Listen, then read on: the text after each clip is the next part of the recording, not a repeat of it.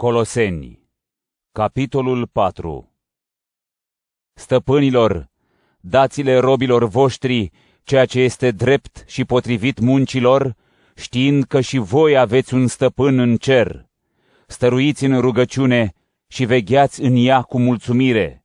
Rugați-vă în același timp și pentru noi, ca Dumnezeu să ne deschidă o ușă să vestim cuvântul, taina lui Hristos, pentru care și sunt în lanțuri.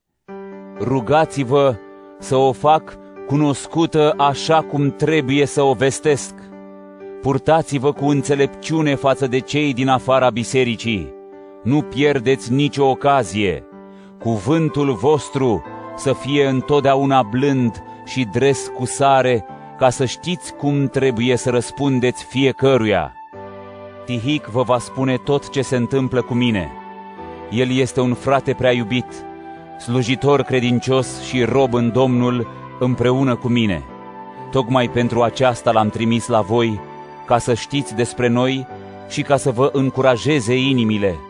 El vine împreună cu Onisim, fratele credincios și prea iubit, care este unul dintre ai voștri. Ei vă vor face cunoscute toate lucrurile de aici. Vă îmbrățișează Aristarh, cel întemnițat împreună cu mine, și Marcu, vărul lui Barnaba, în privința căruia ați primit porunci. Dacă vine la voi, primiți-l bine. Și Iisus, cel numit Iustus. Aceștia sunt singurii dintre cei circumciși care au lucrat împreună cu mine pentru împărăția lui Dumnezeu, și ei au fost o încurajare pentru mine. Vă îmbrățișează Epafras, care este dintre voi, slujitor al lui Iisus Hristos.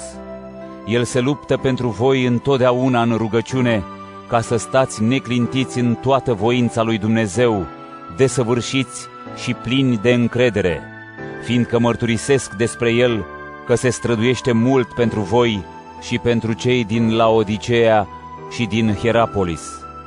Vă îmbrățișează prea iubitul medic Luca și Dimas. Îmbrățișați-i pe frații din Laodicea, pe Nimfa și biserica din casa ei.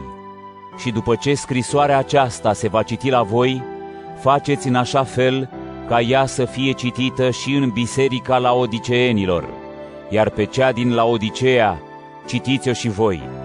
Și spuneți-i lui Arhip: ai grijă să împlinești slujirea pe care ai primit-o în Domnul. Eu, Pavel, vă scriu această salutare cu mâna mea. Aduceți-vă aminte de lanțurile mele. Harul să fie cu voi!